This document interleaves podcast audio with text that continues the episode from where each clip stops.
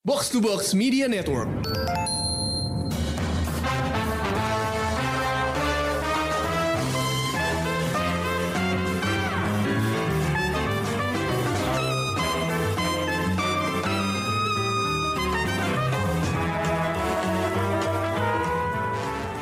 Annyeonghaseyo, pendengar Showbox. Selamat datang di Korea Vaganza. Di sini ada Priska yang diundang oleh tim Showbox untuk kasih solo review sebuah multi-season K-drama Dokter Romantic. Jadi ceritanya, kata Ulil ada yang minta review Dokter Romantic. Kan season 3-nya baru selesai nih. Jadi mungkin ada yang penasaran pengen dengerin Korea Vaganza ngebahas judul ini kali ya. Tapi teman-teman Showbox seperti Amy, Krishna, Ulil sendiri, dan Rengga lagi sibuk sama summer movie, summer series mereka. Jadi karena mereka tahu gue udah selesaiin tiga season Dokter Romantic, alhasil this self-proclaimed rom-com queen yang paling deket sama mereka inilah yang disuruh review buat Korea Vaganza kali ini. Kenapa sih gue tertarik nonton Dokter Romantic? well, hal pertama yang bikin gue tertarik nonton adalah karena judulnya. Abis gue di PHP-in sama Crash Course in Romance. Terus sempet cari rebound drakor romcom lainnya, catch show namanya Love is for Suckers yang ada si Siwon. Tapi rasanya semacam di ghosting romcom love gitu. Jadi gue haus romcom deh. Eh, terus gue lihat poster season 2 dan tiganya Dokter Romantic yang ada Hersop. Seorang yang sudah mencuri hatiku lewat serial Business Proposal.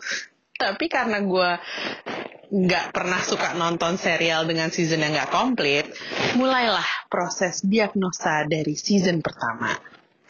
Jarang banget drakor tuh bisa dapat multiple season kayak Dokter Romantic ini. Tapi nggak heran karena dari season pertama sampai yang sekarang ini rating setiap episodenya dapat peringkat pertama terus. Hebat kan? Dan on average di Korea itu setiap episode baru di channel SBS, Dokter Romantic tuh punya penonton kurang lebih 3 juta penonton setiap episodenya. Sutradaranya, Yu In Sik adalah nama yang juga pernah membawa serial drakor seperti Vagabond dan Extraordinary Attorney Who menjadi fan favorites. Serial ini juga jadi salah satu approved watch dengan rating tinggi dari dokter-dokter asli, seperti salah satunya Dr. Ed Hope, dokter asal Inggris, yang sering kasih review seberapa asli sih serial atau film tentang penanganan medis. Tapi guys, jangan kecele kayak gue ya. Karena walaupun judulnya Dokter Romantic, serial ini cuma dikasih resep romance dikit banget. Ternyata bukan tentang drama medis romantis sama sekali. Yang gue dapat adalah ceritanya yang gritty dan bikin gue mantengin terus perjalanan storyline dokter-dokter yang ada di serial ini yang ngasih lihat gimana mereka berdedikasi bukan sama karirnya, tapi sama pasien yang butuh pertolongan. Apalagi di season yang baru ini, makin banyak hal-hal yang bikin smartwatch gue sendiri suka ngingetin detak jantung gue tinggi karena stres ngeliat kasus-kasus medisnya. Terus kalau bukan anything romantic, kenapa lo tetap nonton, Pris? Ya, akhirnya karena gue sadar bahwa serial yang diterjemahin dari judul harafiah Romantic Doctor Teacher Kim. Ini adalah tentang Teacher Kim atau yang suka disebut di serinya Kim Sabu, dokter hebat yang saking hebatnya dikasih panggilan Hand of God. Dokter yang bisa memberikan kesempatan sembuh untuk pasien-pasien yang udah nggak punya harapan lagi.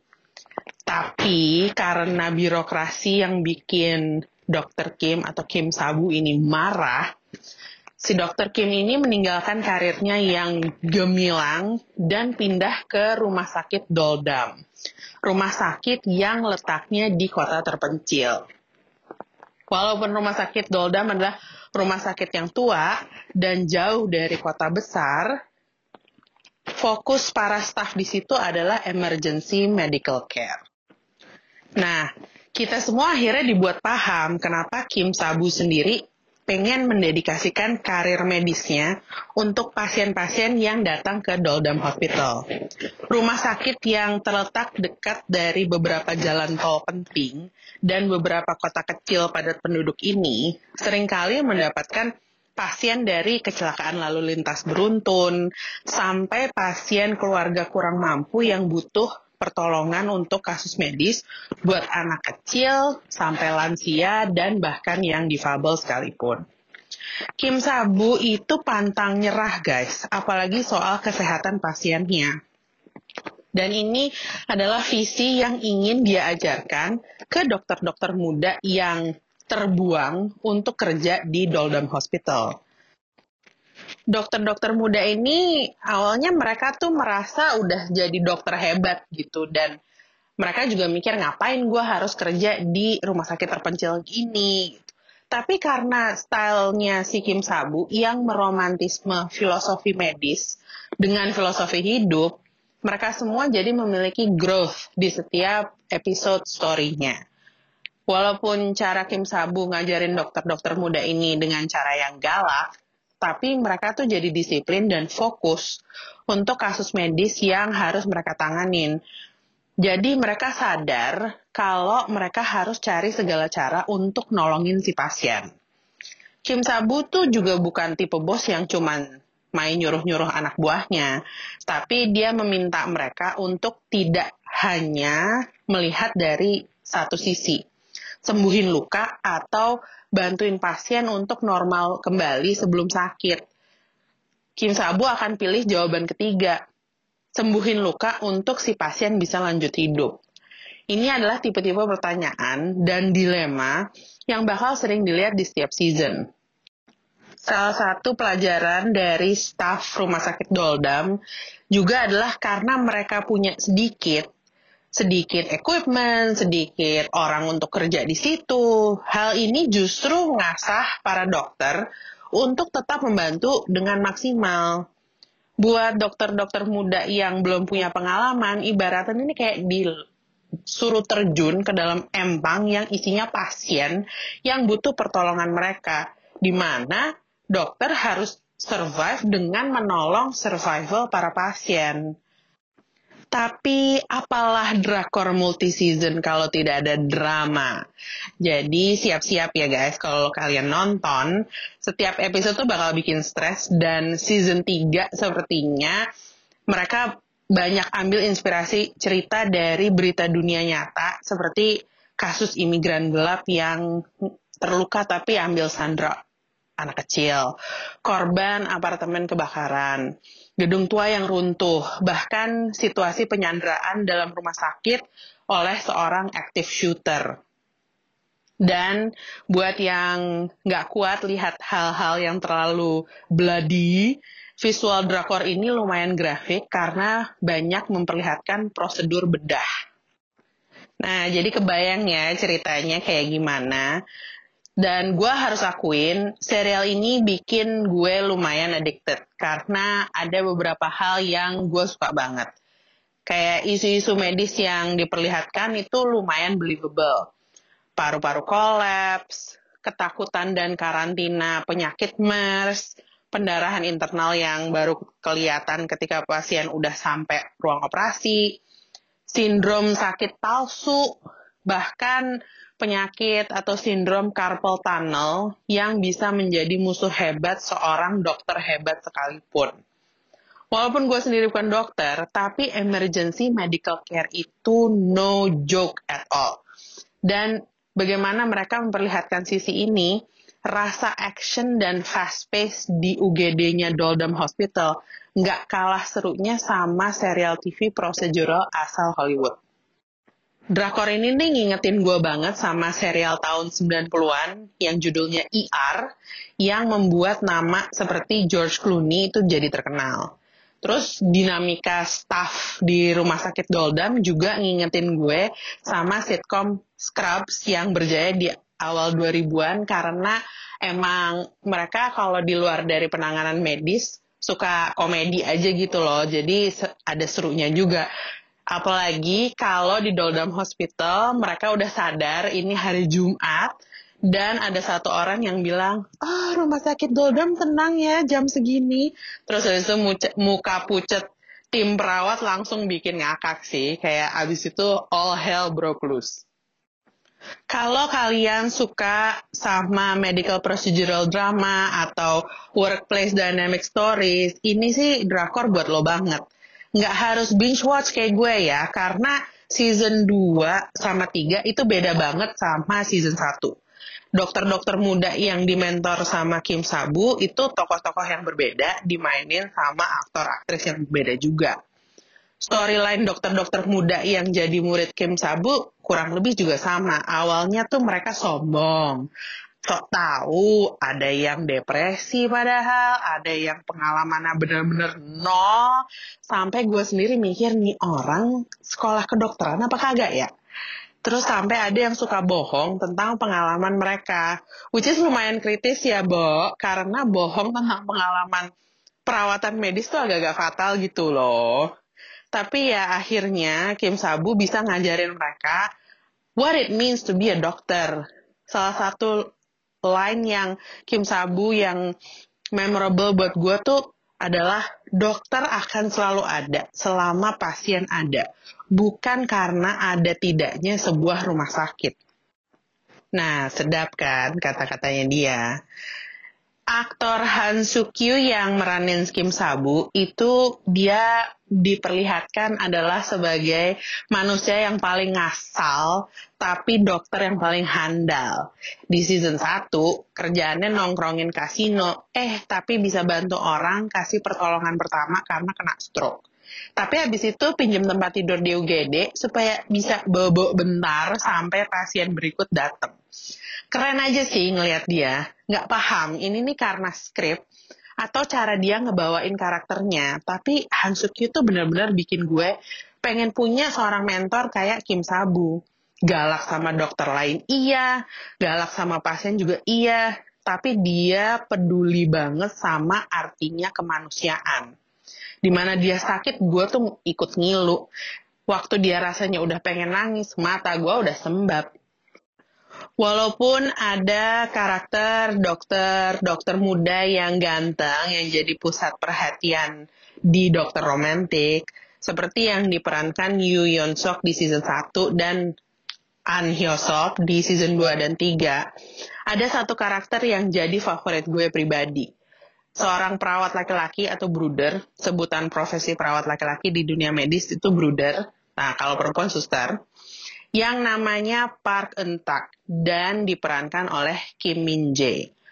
Jarang banget perawat di serial medis terlihat jadi man of action. Sedangkan Park Entak ini malah punya skill yang sama piawainya seperti tim dokter bedah yang jadi murid-muridnya Kim Sabu.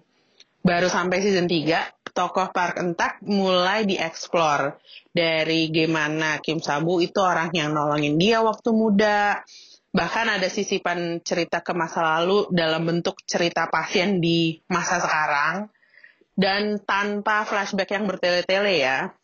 Dan gemesnya dia dikasih romantic love interest yang akhirnya ada sisi uh di drakor ini. Tapi gue juga nemuin problem yang agak-agak ganggu banget sih dari serial ini. Buat yang mau ngambil shift panjang untuk up semua season, satu hal yang harus sabar adalah drama dari para bad guys yang membuat Kim Sabu tuh marah dan muak in the first place. Iri sama dengki di semua industri pekerjaan tuh pasti ada ya tapi untuk dijadiin formula cerita di tiga season berturut-turut adalah kenapa gue sendiri sempat postpone treatment nonton season 3 setelah beberapa episode pertama. Apalagi saingan barunya Kim Sabu di season paling baru ini, dia tuh berniat untuk tanda kutip mengambil semua yang udah direncanain sama Kim Sabu dari lama. Belah, bukan bombastic side eye lagi sih reaksi gue. Udah jadi extreme eye roll. Karena cara birokrasi korup di tengah pertolongan medis adalah yang bolak-balik tuh diulang. Bahkan gue sebagai penonton tahu kalau birokrasi korup yang dijadikan masalah di setiap season ini udah masuk ranah nggak etis. Apalagi karena semua kutip tanda kutip kejahatan ini dilakukan oleh dokter juga. Belum lagi ada kolega-kolega dokter yang nggak kompeten, nggak kompeten bekerja di antara mereka di Doldrum Hospital yang jadi anak buahnya si bad guys. Like, hello, who gave you a medical degree? Hah? Dari tiga season, approach mereka untuk membuat provokasi dalam jalan cerita tokoh-tokoh utama tuh terlalu overuse. Dan lebih boring daripada nunggu giliran di dokter gigi. Dan setelah dua season bersamaan Yosop di Doctor Romantic, which is adalah alas, salah satu alasan kenapa gue nonton drakor ini, dia itu malah kurang punya karisma leading man.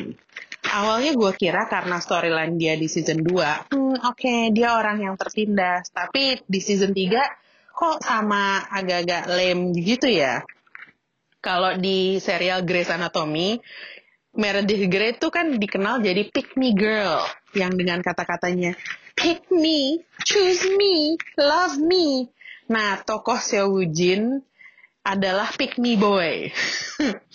Apalagi ketika dia harus mendapatkan constant approval dari sosok ayah yang dia temukan di Kim Sabu. Elah. Pentingnya tokoh Seo Jin dalam serial ini makin lama makin tenggelam aja sih. Sayang banget, soalnya ada tokoh di season 1, Kang Dongju, yang jadi leading man, dan dia waktu itu diperanin sama Yu Yeon Sok. Dia pindah ke serial medis lain, Hospital Playlist. Dia lumayan strong jadi lead character yang muridnya Kim Sabu. Ngeyel juga, tapi dia lebih sacet gitu loh. Eh, tapi tanpa spoiler banyak, buat yang belum catch up semua season, Dongju bakal bertamu ke Doldam. Overall, serial ini memang sebuah drakor yang very very well produced. Kim Sabu yang dimainin sama aktor kawakan Han Suk Kyu adalah hal yang paling ditunggu-tunggu di setiap episode. Loyal staff of Doldam Hospital juga sangat reliable. Bukan hanya buat Kim Sabu sendiri, tapi juga membawa cerita setiap season jadi lebih dinamis seperti si dokter anestesi dokter Nam, kepala perawat Miss O, emergency medicine dokternya dokter Insu, dan si kepala staff admin manager Jang. Recommended buat yang suka medical procedure drama atau yang suka fast paced story. Jadi, Dokter Romantic gue kasih rating 4 bintang. Nah, buat yang mau coba nonton, inget ya, bisa skip season 1 langsung ke season 2 dan 3. Tapi buat paham beberapa hal yang ada di season 2, pastinya konteks ada di season 1. Semua season punya storyline yang strong, kasus medisnya yang cukup bikin hipertensi, dan siapa pun tokoh yang di-highlight, mereka semua mengebawa drakor ini jadi tontonan yang super berkualitas. Season 3 dari Dokter Romantic baru selesai dan bisa dikacap di OTT Disney Plus. Sedangkan season 1 dan 2 ada di Netflix dan View. Apakah bakal ada season 4? Menurut spekulasi para K-drama expert, kemungkinan besar ada. Tapi jangan berharap datang cepat. Karena udah ada tiga season yang available, jadi nontonnya enjoy aja bukan apa-apa, jarak setiap season itu ada waiting list 3 sampai 4 tahun untuk rilis.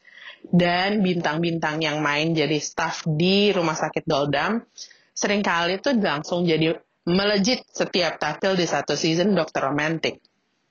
Jadi nggak heran kalau storyline jam setiap season udah lumayan jauh. Mungkin next season akan ada karakter yang baru, dokter baru, medical mystery baru, who knows? Perban yang merakatkan semua hal dari serial ini adalah Kim Sabu dan staff piawai di Doldam Hospital. Jadi itulah yang harus kita tunggu-tunggu. Segitu dulu solo review Korea Vaganza dari gue, Priska. Oh ya, sebentar lagi libur panjang untuk Idul Adha di Indonesia. Buat yang mau ngerayain Idul Adha, mewakili geng Showbox, kita mengucapkan Selamat Hari Raya Idul Adha. Nah, buat yang bakalan pakai masa liburan ini untuk pergi keluar kota atau keluar negeri, safe travels!